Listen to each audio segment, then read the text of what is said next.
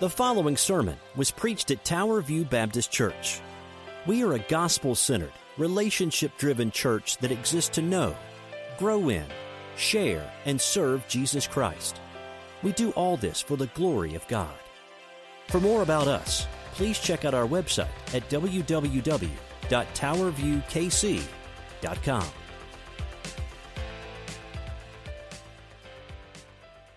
And God's people said, Amen. Well, if you have your Bible with you, we are in Revelation chapter 17. Revelation chapter 17. And uh, uh, as we're kind of going at this pace, we're kind of doing about a chapter a week. And with that, we have another study guide out there somewhere. Nelson put one out last week. I put out one this week. And we're just going to continue to work through the chapters as we do. And uh, someone said, How did we get Sodom and Gomorrah in Sunday school and Revelation 17 on the same day? We did not plan it that way. God so loved the world that he gave his only begotten Son, right? And that's what we know. It's all good and necessary. But uh, we've had a lot of big dose of judgment and wrath and all those things today, haven't we? If you're in Sunday school, but uh, I pray in all things God is glorified. What I want to do today, because I realize these chapters are getting longer and standing for that whole time is getting harder, uh, even for myself reading it, to be honest with you. What we're going to do is just read the first main point section today. We're going to cover all chapter 17, and as we go through it, we'll just read it as we go through the points. Does that make sense? So if you're able to stand this morning, if you'll join me, and we'll start in verse 1 of chapter 17 and go down um, through verse, uh, well, actually, we'll go down to verse 6. It's a good uh, breakup point for us as we go through these things. And what I want to look at today is what I'm called God wins over scammers. Scammers, you know those calls you get on your phone that says possibly spam or scam. There are people here in chapter 17 who look like the truth, act like the truth, talk like the truth, but are definitely not the truth because Jesus is the way, the truth, and the life, and only He can say such things. So we pick it up now in a new cycle. If you've been with us in Revelation, we've gone through four cycles of seven.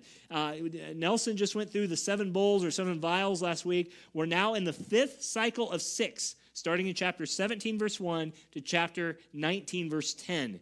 And then we'll be going through those the next couple weeks. But this is a new vision he sees, John does. But here he picks it up in verse 1, and this is what it says. This is God's word this morning, ESV translation. Then one of the seven angels who had the seven bowls, go back to chapter 16, came and said to me, Come, I will show you the judgment of the great prostitute, or if you have a King James, perhaps harlot or the woman who played the harlot, who is seated on many waters, with whom the kings of the earth have committed sexual immorality, and with the wine of whose sexual immorality the dwellers on earth, earth dwellers, have become drunk. And verse 3 He carried me, the angel did, away in the spirit into a wilderness, and I saw a woman sitting on a scarlet beast that was full of blasphemous names, and it had seven heads and ten horns. And the woman was arrayed in purple and scarlet and adorned with gold and jewels and pearls, and holding in her hand a golden cup full of abominations and impurities of her sexual immorality. And on her forehead was written the name of mystery. And this is what it said quote, Babylon the Great, mother of prostitutes, and on earth's abominations. And I saw the woman drunk with the blood of the saints, the blood of the martyrs of Jesus. And when I saw her, I marveled greatly. Again, we are going to cover all chapter 17, but I just want to especially read that. This is a tough chapter, and I think any preacher, any pastor, any Bible commentator will be honest to say we plant our flags here in very shifting sands because this this is I've said this every week, but I truly think I mean it this time. This is probably the hardest chapter in the whole book of Revelation. They just keep getting harder and harder. But in all seriousness, uh, there's a lot. I'm going to give you different interpretations of what this is. We're going to get the big ideas out as we often do, but I want you to know that you're going to say, this means that, yeah, maybe it means that, maybe it means this. But the point of it is, is that God wins. And that's what I keep going back to. It really is about that. But I want you to see this morning seven things the world is going to try to do to take you away from Jesus Christ and they all start with an S because I'm a Baptist and it's, it's, it, that's how we roll. Amen? And that's what we do. Will you pray with me this morning? Let's go before the Lord and we will get into our, our topic from there. Father, thank you for this message. It's not a message, Lord, that uh, in our flesh we would want to speak of. Father, we love things that are easy to understand, like love and grace and, and mercy, even though they can be very deep and wide at the same time. But Father, we, we hesitate, I think, often, Lord, to talk about the things that are hard the wrath, the judgment, the things that we're going to read about today. But Father, we are grateful that all those things are necessary to understand, even in part in this world, who you are and what you have done for us, mostly, finally, once for all, in our Lord, the risen Savior, Jesus Christ. So, Father, as we once again open a difficult passage, may whatever is on our minds, our hearts, whatever is in front of us in our day, our relationships, our jobs, our church, our families, our house, our whatever, that it's laid aside. May we see you higher. May we see us lower. May the gospel be even clearer. We pray these things today in Jesus' name, and God's people said, Amen. Well, as we go through these things, I want you to know that Revelation chapter 17, and, and for some of you, it's probably a good thing that the PowerPoint went down because I had a picture of a black widow spider that was going to be up there. And if you know anything about black widow spiders, you know that the females are often much larger, in fact, almost three times larger than the males. And the females will make such an intricate web that even uh, designers from armies and all sorts around the world will study those as ways to make bullet protection even better because they're such a strong, silky uh, thing. But the web is laced with pheromones. You know those things that females put out males that want you, make you want to go chase after them? That's what the female spiders do to the males and they get the males in and they end up mating together and that sounds great. Happily ever after they walk off in the sunset like some disney movie. Not how that works.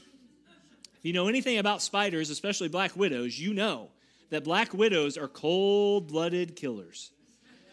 And whether they like it or not the males are going to die. After the mating process is done so long males. And i'm going to submit to you today that that is how Revelation chapter 17 works. There is a web being spun by the false teachers and ways of this world that look enticing but lead to harm. And in fact are deathly if they can say such a thing. Proverbs 14 12 says there's a way that appears right to man but in the end it leads to death. And so friends the bad news is we live in a temptation that everywhere you go there is temptation we live in that world. But the good news is, is that your Savior was tempted just as you are and was without sin and can lead you through those spider webs of this world to get you to glory as He brings you home. Are you plagued by temptation today? Are you looking around your world and saying, man, I see this happening in my life? Ooh, that looks good over there. Be careful where you look but know that your savior is able to save you through all those things. Ladies that should i don't know if that makes you that illustration makes you feel better or not but all the guys are shaking. I'm looking out and all the guys are like where is this headed today? But i want you to know our savior loves men and women. Amen? And he's not a cold-blooded killer. He was in fact the slain one for us so that we could go to heaven for our sins or uh, to be taken despite our sins. Our big idea today it's on your bulletin is take caution Take caution and take comfort because our faithful God will destroy the unfaithful. He can detangle the spider webs. He can take the, the, the, the, sting out of the deadly venom that comes from all the things of this world that Satan throws at. Look, so believers, we've died to sin, but sin has not died to us. It's still there.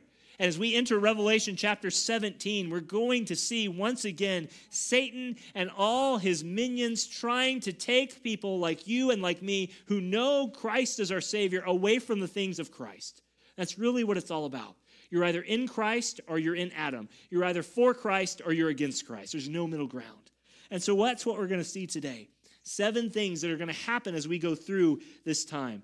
Nelson, bless his heart, I, I, I joked uh, with him that we don't usually leave passages as long as what we did last week, but Nelson did a very, very good job last week walking through a very difficult passage.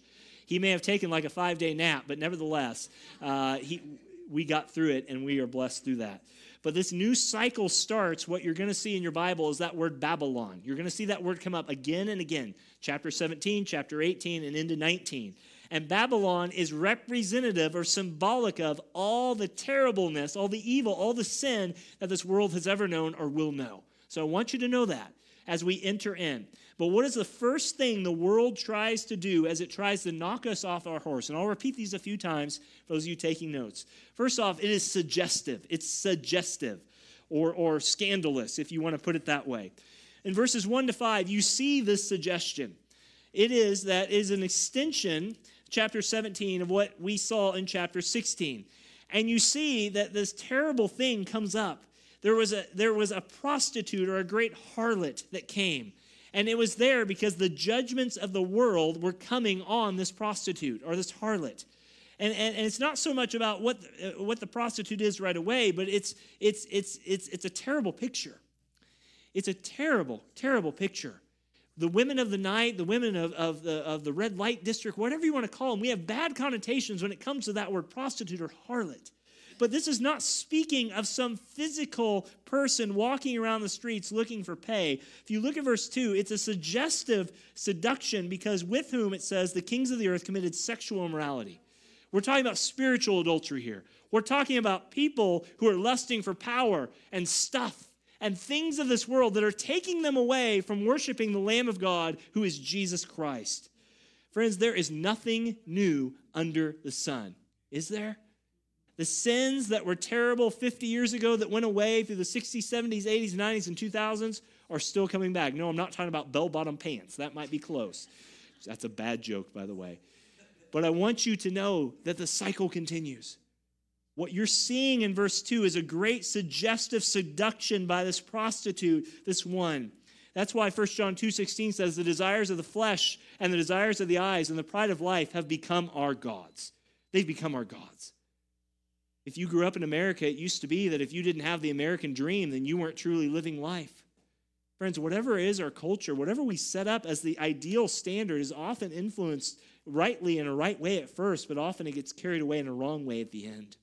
That's why in verse 3, it says, He carried me. He carried me away in the spirit into a wilderness. Why, is, why in this vision is John being carried away into the wilderness? The wilderness is a place of protection. It's a place that we saw even in the last couple chapters where the last battle of Armageddon would happen. It's a place where God sends people who are going to be protected. And so you see there in verse 3 I saw a woman sitting on a scarlet beast and was full of blasphemous names and had seven heads and ten horns. What an ugly thing. If you've been around Missouri for a while, we have some ugly bugs that walk around and you see them at different times of the night and you think, ooh, you know, what is wrong with you? This is an ugly picture. It's a terrible picture. Some people believe that this is a this is a, picture of the antichrist, but notice verse 4. It says that she was, it, it's an ugly beast, but notice how it's arrayed. Look at verse 4. He was, she was arrayed in purple and scarlet and adorned with gold and jewels and pearls and holding in her hand a golden cup. I mean, for all intents and purposes, this is like Beauty and the Beast. This is like the beast who looks horrible one day and turns into the prince the next. This is something terrible, but it's something that looks so good. She's quite attractive. And this golden cup that she has is very interesting. It refers back, if you know nothing about Revelation, you know God wins, but you know it's also a study in the Old Testament. Jeremiah 51, it's, uh, it's a cup of all the enticements, all the temptations, all the things of this world are in this cup. This is not a literal cup she's holding, it's a symbolic thing, but inside there are all the great things that the world has to offer you. If you have read the book Pilgrim's Progress before? Have you ever heard that old classic book? You've probably heard this phrase before, some of you older ones especially Vanity Fair. Heard that name before, that phrase before? Vanity Fair and Pilgrim's Progress was a place in the story where the Christians would go on their way to the celestial city, but this city had everything you could ever offer, and Christians would get sidetracked going here and doing this and doing that and getting in the world in this way and that way. And friends, nothing has changed since that time. Satan's one goal is to get you off the rails with Jesus Christ. And that can be as simple and, dare I even say, as going to church. Because you can come to church and you can set your bottom in the pew and warm it up. And you can sing the songs and make a loud noise, but your heart can be so far from everything you're doing that it doesn't matter what physically you're doing. Be careful how easy you can walk away, even in the intentionality of coming to church and the idols of the heart are there. They look so good, but in the end, they're like those apples I used to pick off south of Kearney off Plattsburg Road when I was a teenager. You bite into one and you never know if a worm's going to go slithering through your mouth. Happened several times. Friends, that is not in our potluck today. Please do not go there. But you get the illustration spiders, worms, and apples. Oh my, right? Sorry. Look at verse 5. Let's, get, let's go back to verse 5. Who is this beast? Who is this prostitute? What is happening here? We know she's bringing all sorts of impurities to get people on the wrong way. But notice verse 5 and on her forehead was written a name of a mystery. I want to stop right there. When we think mystery, we think of a mystery that can't be solved. In Greek worlds, in mysteries, it's a mystery that can be understood. Did you catch that? We think mystery, it's unsolvable. But hear the mystery. I'm not saying I know who this is, but he tells you what she's about. Babylon the Great, mother of prostitutes, and on, on the earth's abominations. What he's saying is this is this prostitute, this one who's coming, is going to be representative of every system that is opposed to Jesus Christ for all time. Some people believe this is the Roman Catholic Church. Why do, where do I get that from? Purple and scarlet are the colors of the Roman Catholic Church. That is not true. We disagree with our friends there in many ways, but I don't believe that's what's in tow here.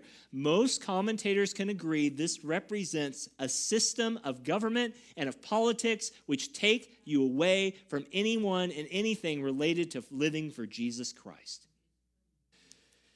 How do you know that? Well, because of all the things that she has, she brings the impurities of the world. She brings the powers of the world. Where is the power in the world? In most places, is in religion, it's in politics. And when those two start to marry, you get a disastrous combination. Be very, very careful. Friends, I think the takeaway from this is simply that as we go forward, is that temptation over promises and under delivers, but Jesus always stays faithful. Jesus never tells you something he's not going to do. Satan always tells you something he's going to do, and he never does it, or at least in the way he promised that he would. Trust your Savior. He is trustable. He is dependable. When the world offers you all the alluring things of this world, or like the great story of Narnia, if you remember that story where they walk through the closet and young, one of the young boys goes and meets the ice queen. And when he meets the ice queen, he eats what's called a Turkish delight, the great things of, of, of, of candy in the 40s when C.S. Lewis wrote the story. And he, get, he got all the Turkish delights he wanted so long as he did exactly what the ice queen wanted him to do so Satan in a much different way, much higher way. As long as you follow after him, he'll give you all you want. But at the end, when you don't follow him, he's going to stop giving you what you want. And you're going to find this world is not really what it's made out to be. Friend, your greatest strength, your greatest hope is found in Jesus Christ, him and him alone. No more. That's number one, suggestive. I want you to see number two. This world is also savage, savage, just like it sounds S A V A G E, savage. Look at verse 6. What is the purpose of this prostitute? Well, it says, And I saw the woman drunk with the blood of the saints and the blood of the martyrs of Jesus Christ. With this, this Babylonianism, if you will, is driven by self interest this Babylonian person, this, this prostitute who represents all the evil of the world, is willing to use abortion, euthanasia, is willing to use genocide, is willing to use anything of this world to kill the people of God at any cost, no matter what it takes. Life is increasingly discounted that she is so drunk, she's drunk on the blood of the martyrs. You know, we'll often say to the winter weather, go home, winter, you're drunk. Get out of here. You know, we know what we mean by that but this is an actual thing. When Satan wants to come after you, he goes after the people of God, even at the cost of their own life. Tertullian said that the blood of the martyrs is the seed of the saints. We know that John the Baptist died, Stephen died, James died, three right there in the New Testament, Antipas died. All these people who've given their life for Christ. And the more blood the world drinks, the more it wants because it just can't get enough of it. Is this symbolic? Yeah, it is, but it's literal because the 20th century had more Christian deaths than all the centuries combined. And the 21st is already set to eclipse what we did in the 20, 20th century. Friends, I think the, the, the fact of the matter is, is that it may be your calling, it may not be to die for Jesus Christ. But we need to be in definite prayer for those who have given their life blood to give everything we now know here for Christ. Or as one person said, Winking at today's heresies is trampling on the graves of yesterday's martyrs. Let me say that again. Winking at today's heresies is trampling on the graves of yesterday's martyrs. Friends, people died to give their life to save this book from corruption. People died to give you the gospel message. Not that it originated with them, they got it passed down like a relay runner, but people have given their lives for the sake of the gospel so you could hear the gospel. People went across in a, in a ship called the Mayflower to come to America to have religious freedom so they might worship God freely without the Church of England telling them what to believe. There were people before that who lived in caves and, and, and, and, and way out places so that they could worship free. Look, wherever we are, we are always growing upon the foundation of the apostles and all those who've gone before. What legacy are you leaving for your children? If God called you to give the ultimate sacrifice of the gospel of Jesus Christ, would you, are you ready? remember being a sophomore in high school, I know, dating myself in a younger, young way, in 1999 when Columbine High School, the first major mass shooting of the modern era happened. And when Dylan Klebold pointed a gun at one of the young ladies, Cassie, I don't remember her last name, sadly, we should know her name better than the killer's name, right? And said, Do you believe in Jesus Christ is risen from the dead? And all witnesses there said, Yes, I do. And out she went. And I remember thinking to myself, I could never do that. Friends, if your moment is ever called for you to give your ultimate sacrifice for Christ in accordance with the gospel, God will give you strength in that moment. He'll give you the words to say. But I want you to know that this world, Satan and all his minions, would have nothing else than to take every Christian out, take them to hell with them and back if they could. Notice what your Bible says there. They are savage, they are drunk on the blood of the martyrs. What's a martyr? Martyr is just someone who dies for the Christian faith. Don't ever think that the church can be friends with the world. To be friend with the world is to be an enemy of God. If you're here today and you're not a Christian, there's nothing good in this world outside of God's grace. The only goodness is found in Jesus who gave his life for you and for me. Amen? And that's what we know. This world, it is, it is suggestive, it's savage. Number three, starting at the end of verse six down to verse eight, it is also stubborn. It's also stubborn, is the third blank there. Look at the end of verse six. When I saw her, when John saw the prostitute, the harlot, he marveled greatly. But the angel said to me, Why do you marvel? I will tell you the mystery of the woman and the beast with the seven heads and ten horns that carries her. Verse 8 The beast that you saw was and is not, and is about to rise from the bottomless pit. So go to destruction. And the dwellers of the earth, whose names are not written in the book of life, from the foundation of the world, will marvel to see the beast, because it was, and it is not, and it is to come. That sounds familiar, doesn't it? Verse 17 says, The vision amazed John. John couldn't believe what he was seeing, how much evil, how much terribleness. John has never been amazed up to this point in the book of Revelation. John's seen a lot of stuff. But in verse 6, he was amazed, and the angel said he would explain what this is. Now, uh, w- what is this? Well, we don't know for sure. Again, we're going to plant our flag lightly here but in verse 8, the beast at the end of verse 8 is kind of parodying or mimicking or miming a little bit of the life, death, and resurrection of Jesus Christ. Did you notice that at the end of verse 8? It says, and it was and is not and is to come.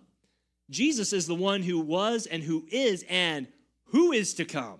Isn't it amazing that Satan can't even make up his own thing? He's got to he's got to do something that God has already done. You know, they say that's really what uh, academics are people just copying each other's ideas, just putting their name on it. Maybe so. But, friends, I want to tell you that this, this beast and this, this prostitute are so enticing that the world doesn't see it. That's why we can't expect non Christians to do Christian things. Because Christians, we have been unveiled in our eyes, have we not? The scales, like Paul, have fallen off. We now see spiritual truths we've never seen before. You cannot force someone to be a Christian. Only God can change their hearts and unscale their eyes to see. But what is all this that's happening here? What we know is that we see that this, this, this, this parody or this mimicking of, of the real Christ that's happening through this, uh, this prostitute has happened now in chapter 13, chapter 14, now chapter 17. And what it's saying is, is that there are these antichrists, there are these evil people who over the centuries die, they rule, they draw people with them, and they seem to go away, but they keep popping up again and up again. The beast has been Egypt. The beast has been Persia. The beast has been Babylon. The beast has been Greece and Rome and the Ottomans. The beast here, the prostitute here, has been the Soviet Union, Communist China, even America and England and Australia and the Western worlds at times. Anytime the gospel and Christ are not exalted, we are in line with this harlot and all these different kingdoms that she represents. Don't think that our country is safe just because we have a supposed Christian heritage. Our country is no safer than any other country if we follow along with this prostitute. These leaders that it talks about have been Nero, Domitian, Genghis Khan, Mussolini, Hitler, Stalin, Mao, Pol Pot, Kim Second, Sung, uh, I can't say it, North Korea dude, Saddam Hussein, you name it, Osama bin Laden, fill in the blank. Who are these people? Verses 6 We really don't know. And I'm not going to try and suggest to you, but what I think is getting the point across and what he's trying to tell you is that generation after generation has lived under the power and authority of the, the, the ones this prostitute represents. Friends, we have been very blessed in our nation to be covered in a lot of ways by the freedoms we have, and we need to praise God for those. But don't ever think, just because we have God on our flag's little motto, that we are a Christian nation. We have killed millions of babies. We have broken dozens of families. We as Christians have settled for things of this world that are more important than things of God. Please don't think that we're any more of a Christian nation than any Israel that walked in the Old Testament that was under God's judgment. It is by God's grace that He has not Sodom and Gomorrah any nation, including our own. And if we think any different of that, then we need to, make, we need to remember that politics make a very weak Messiah. But our Messiah is and was and is to come, and he reigns forevermore. Don't get attached to that guy or this guy. Get attached to the one who died for guys and gals and everyone in between. That's the one you need to be attached to. Look, this shows us that only God can keep us from the faith destroying power of Satan. 1 John 2 17 the world is passing away with all its desires, but whoever does the will of God lives or abides forever. Church, if we could reclaim that power and authority that comes from knowing Jesus Christ, our lives, our churches, and dare I say, our country would be safer. Someone asked me one time, why hasn't God brought the judgment on? Guys, God has brought judgment on our nation. We declare things such as homosexuality and, and all sorts of bestiality, all terrible things of this world as okay. Lot in Genesis chapter 19 had compromised himself such that he called those men that were trying to break down his door and, and do terrible things to the men that were in his house brothers. Don't think just because you go to church and I go to church and we're part of a gospel believing and preaching church that we can't be compromised for the gospel. We can be. It could be a love of sports, it could be a love of running. It could be a love of CCs. Amen? Whatever your thing is, it can take you away from the very things that God has for you. Babylonianism will not last. The American dream is headed for destruction, and that's exactly what it is. So this is also it's it's savage here. It's also uh, stubborn, but it's also strategic. Look at verses nine and ten. Verses nine and ten. This this this world that's trying to take us away is also strategic. Verse nine says, this calls for a mind with wisdom. The seven heads are the seven mountains on which the woman is seated, because that clears it up, right? There are also the seven kings, five of whom fallen, one of whom the other is yet to come. And when he does, he must remain only a little while. Friends, this, there is a divine reason from this ebb and flow of history because history is his story. He is the Messiah here. And we, John tells us we need wisdom to unravel this. But again, there is no agreement among Bible scholars about who this represents. I'll give you some thoughts on it now. You can decide about it. But I want you to know this is not something that you should break fellowship over. It's not something that you should be like, oh, I can't trust. These are details we don't know in all detail. Does that make sense? And it's okay we don't. If God wanted to put specific countries here, He would have given us specific countries. If He wanted to say this was the European Union with the 10 heads in 1981, He would have done that, but He didn't do that. He gives us generals so that we can trust him in the specifics when they come. We do not live on propositions, we live on promises by the word of God. And that's a big difference. You don't live on Hallmark card verses that you read on Facebook or social media that get you pumped up for the day. You live on the word of God. So we may not have all the details, but you need to know these are what some people have thought. Most agree here that the seven heads probably refer to the seven mountains that surrounded Rome. Rome was known as the city on seven hills, and it communicates power and authority. 17, verse 10 also says that uh, the seven heads were seven kings. Some, some have tried to say these are seven emperors that lived before, like Daniel chapter 2. We don't know. Most people agree that the five kings who have passed, you ready for this list, are Egypt, Assyria, Babylon, Persia, and Greece.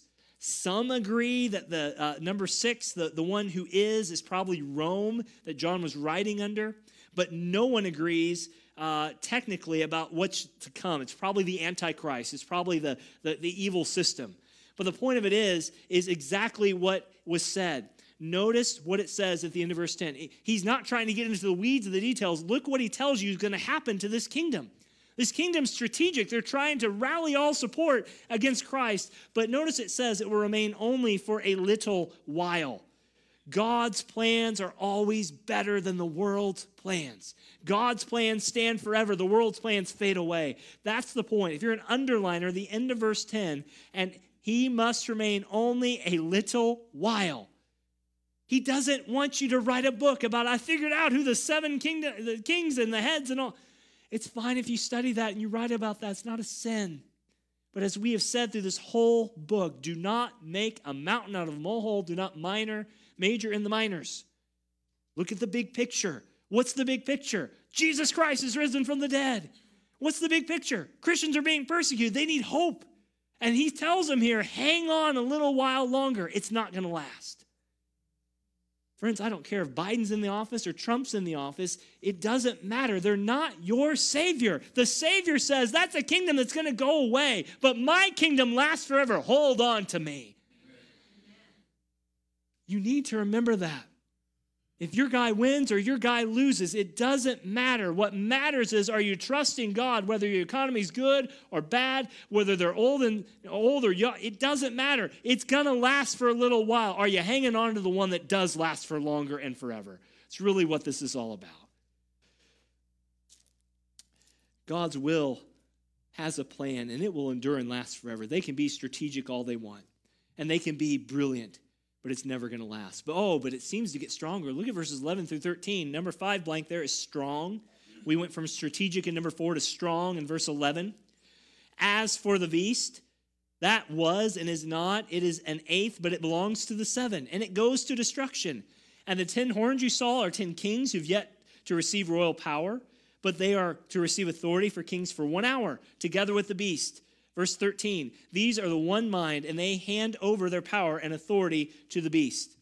Whatever this is, whatever this represents, whatever evil this contrives to be, it is strong.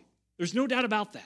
It's not something you can oppose. It's not something I can oppose, but in God's power, we can by His grace. Verses 11 and 12 explain verses 9 and 10. The beast is said to belong to the seven kings. That seventh in my view, he's also an eighth, but it's, it, we're told in verse 8 the beast goes to destruction. Again, the kingdom will not last. This kingdom's going down, the ship is sinking. Do you remember on the Titanic? Some of you uh, remember when the movie came out, uh, golly, 27 years ago. Has it been that long? And they had the real life depiction of the um, orchestra players playing on the deck of the. T- I just cannot even imagine this. The ship is literally sinking. People are literally jumping off a ship into ice cold waters, dying. And they are playing their tune. They did that to keep people calm. But it's such a vivid picture because when the world is sinking, everything seems to want to go along as things have always been. But, friends, the kingdom that he's referring to here that's strong once again is going down. Verse 12 adds an additional detail. It says the ten horns are the ten future kings yet to receive authority. However, when they do again, notice that it's with one hour. And then the verse, uh, verse 13 says the ten kings, whoever they are, will serve alongside the beast. He will hand them over their power and authority. The point of all this is, is that Isaiah 40, verse 8 says, The grass withers, the flower fades, but the word of the Lord stands forever. It's this world is and its systems of evil opposed to God are influ- influential, they're powerful, they are intimidating and prosperous, and they are enticing and, and persuasive. And they will say, All aboard, get on here. If you want to be in this world and you want to make something in this world, join our ship. This is where it's at. Come with us. But God has won the victory, and we are called to stand. That's why in 1 Corinthians chapter 15, that proverb that was quoted, where Paul said, Eat, drink, and be merry, for tomorrow we die. That's the world's philosophy. And what he says here is that the get on board, worship the beast, whore with her prostitutes, live a wasted life, do it all. But God says, stand. 1 Corinthians 15 58 says, Be immovable, always abounding in the work of the Lord. Friends, it's hard to be a Christian sometimes, isn't it? It is hard because you have to stand in places and ways that you didn't think you would. But he says this world is strong. But when you are weak, Christian, he is stronger. Praise God for that. This is not the winning team. It is headed for a defeat. And that's number six. Look at verse 14. I love this verse. If you, if you say, is there any silver lining in all this? Yes, there is. Look at verse 14. He says, they will make war on the lamb. Who's the they? The kings, the all the representation of evil here, the beast, the prostitute, all this will make war on the lamb, and the lamb will what? Conquer them. If you're an underliner, underline that, highlight it, spit on it, put speak, whatever you got to do, just note it. He is the lamb will conquer them. Why? He tells you. It's a, it's it's a uh, causal statement here. He is the Say it with me Lord of Lords and King of Kings. And those with him are three things called, chosen, and faithful. You notice back in verse 8, I believe it was, where he said, If your name's not written in the Lamb's book of life, there's no hope for you. But, friends, it all starts, your salvation starts with Christ. Everything is sourced back to Jesus. Notice it's Him who conquers. Notice that it's Him who wars. We have no part in this. We just get to stand by for the ride. It's almost like he, he pulls up in a limo, if I could say such a thing. And he pulls up, and his assistant angels say, Get on in there. And you step in, and he's in the driver's seat, and you're just along for the ride, man. You get all the benefits without any of the work. He's done it for you. If you're here today and you think you can get to heaven by being good or trying hard enough or being sincere enough, this just throws that out the window. Notice what verse 14 says. They will make war on the Lamb, but the Lamb will conquer for he is Lord, he is King. But notice those three phrases there. You are called, first off. Friends, before the foundation of the world, your name was called on the rolls of heaven if you are a Christian. Now, there, there are few, there are many called, but there are few chosen, Jesus said. There's a general call. If you're here today, the call for you is to come to Jesus Christ. Everyone must turn to Christ and repent. Amen? But for those who receive it, there's a specific calling. There's a call that is irresistible that God calls you forth to, and you cannot go back on that. When He calls your name, you cannot run away from that. Like Jonah, He will find you, but He does so in love. Amen? And He does it. But you're also chosen. That word chosen there means exactly what it means. God chose some to be saved, and He chose some that were not going to be saved. Why did He choose even one to be saved? For God so loved the world. He's a God of grace. Guys, we all deserve hell, don't we? Did you notice the two parts there? What are the two parts that God did? He called, He chose. What is your call? Look at the end of verse 14. It's to be faithful. Work out your salvation with fear and trembling. Why? Because he who began a good work in you will not leave you until without until the day of redemption. Work your salvation out. Look, if you're here today, I want you to know if you're a Christian, your call is to be faithful not to be perfect, not to be successful, not to be whatever. It is to be faithful. What will God judge you on on Judgment Day? Your faithfulness. Church, I'm going to say a word to us as well. How do you know if Tower View Baptist Church has been successful? Because the membership has increased, the budget is up, the building plans are in process. It is faithfulness. Faithfulness equals success. Friends, we can have all the busyness of any Baptist church in the world, but if we are not faithful to do what God asks us to do, then we're not successful in His eyes.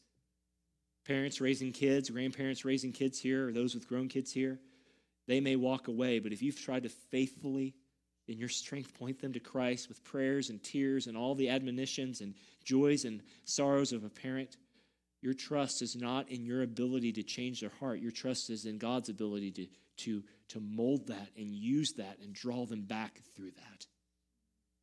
And, church, that's the same thing for us too. We cannot make people believe Christ. The Inquisition and Crusades tried that. And let me tell you, historically, that didn't work out so well. You cannot force someone to be a Christian, but God, by His grace, can call them and choose them and make them, by His grace, be faithful. Who did you believe first, or did? Well, let me ask that.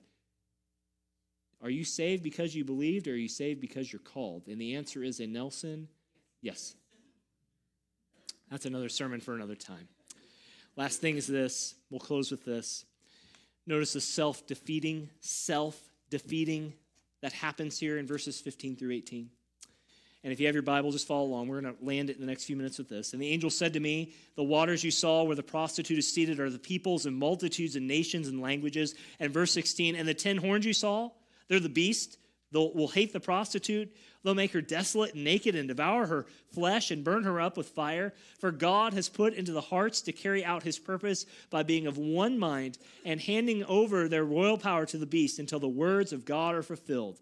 And the woman that you saw is the great city that is earth, that, excuse me, that has dominion over the kings of the earth. In chapter 17, what we see is that once again, God is in control. I'm not endorsing this movie, but several years ago there was a movie called Pretty Woman where the man marries. Um, he takes he he pays for a harlot and eventually marries that prostitute or harlot. That is a Hollywood movie. That is not how life works. I want you to know that that happened here in Revelation chapter 17. Reality hits hard. They're awakened from their intoxicated uh, uh, state. The charm has faded. The affection, affection now shifts to the Antichrist, and people are now seeing her for what she is, and everything she promised is coming to naught. And now the, the ten kings and the beast strip her of all her ill gotten wealth. They dismantle her power, and everything falls by the wayside. Their actions are going away. The point of all this is is that God is the one in control, not this world, not Satan, not fate, not chance, not luck. It is God who is sovereign. Friends, did you notice that as we close? I'm not going to chase every detail of the last few verses, but did you notice in verse 16 into 17 God has put it into their hearts? Nelson noted wisely in our study guide that if you remember the, the, the Exodus and Pharaoh, God harden Pharaoh's heart. You notice in the end of verse 17, this will happen until the words of God are what? Fulfilled. Who is really in control of this whole entire world? It is it's God. That's it. So, friends, two admonishing two things as we close. I want you to take caution. You need to remember to not be deceived by this world. You need to remember to be on guard against all worldliness, whatever that looks like for you.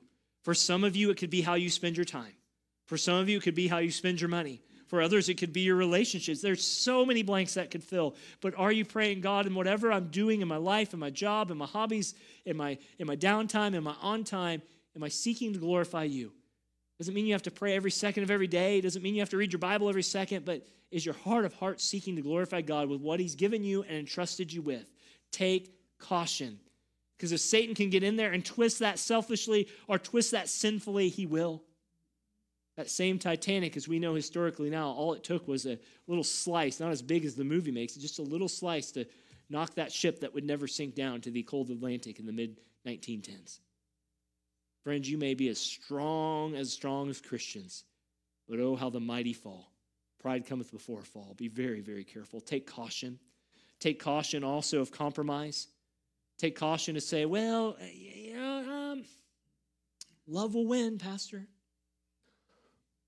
Love won once, and it was at the cross of Jesus Christ. And there's a Bible given love that is more than anything this world offers. Friends, be careful that the phrases of this world do not become the mantras of your life. The things of this world do not become and guide you more than the scriptures guide you. Take caution that you're examining your heart before prayer. But I want to close with this last word take comfort. Don't despair. Despite the challenges, God will bring justice. God will set it right. God will set it forward. He's got this. I know. For you Super Bowl lovers, He's got us or He understands us. I don't even know what that ad campaign was that came up a couple weeks ago. Jesus gets us or something like that. Yeah, Jesus gets us but Jesus gets us more than anything else. Take comfort knowing that if you're suffering, you're doing exactly what every Christian before you and after you until kingdom come will do.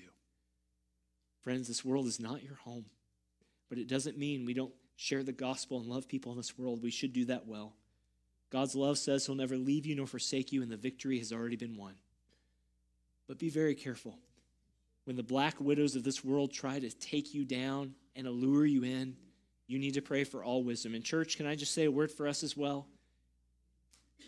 Whoever fills this pulpit, for whoever long fills this pulpit, you need to know that the word of God needs to be preached. Your job to check everything that is said from this pulpit or the stage is on you more than anything else.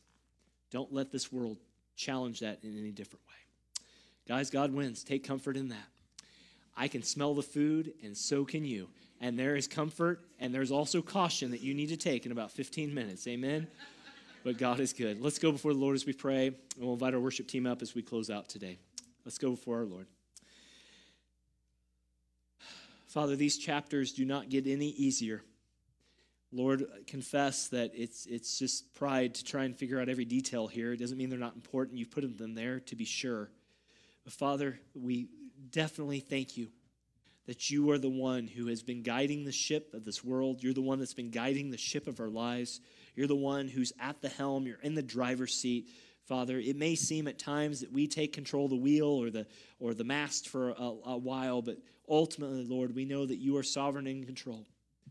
Yet, Lord, we thank you we are not puppets on a string, that you give us freedom of choice and freedom to obey or not obey. But, Father, we pray that we would choose the things that are wise and godly.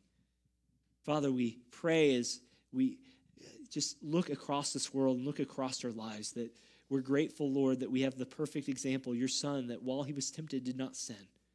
And while Satan gave him all the offerings that all this world could want, all the things that represent Revelation 17, he said, No, but I will seek to my Father's business first. Lord, may we be about that as well. Father, I thank you for this church. I know in many ways, because we know the folks of this church, the members especially, that, Lord, we know that they're so faithful, they're so good, and their desire is to honor you. So, Lord, would you continue to engage that? Father, if there's any among us that are regular or visiting that don't know you, may this be the day they come to Christ. Father, thank you that we can even come to you, and once again, because of Christ.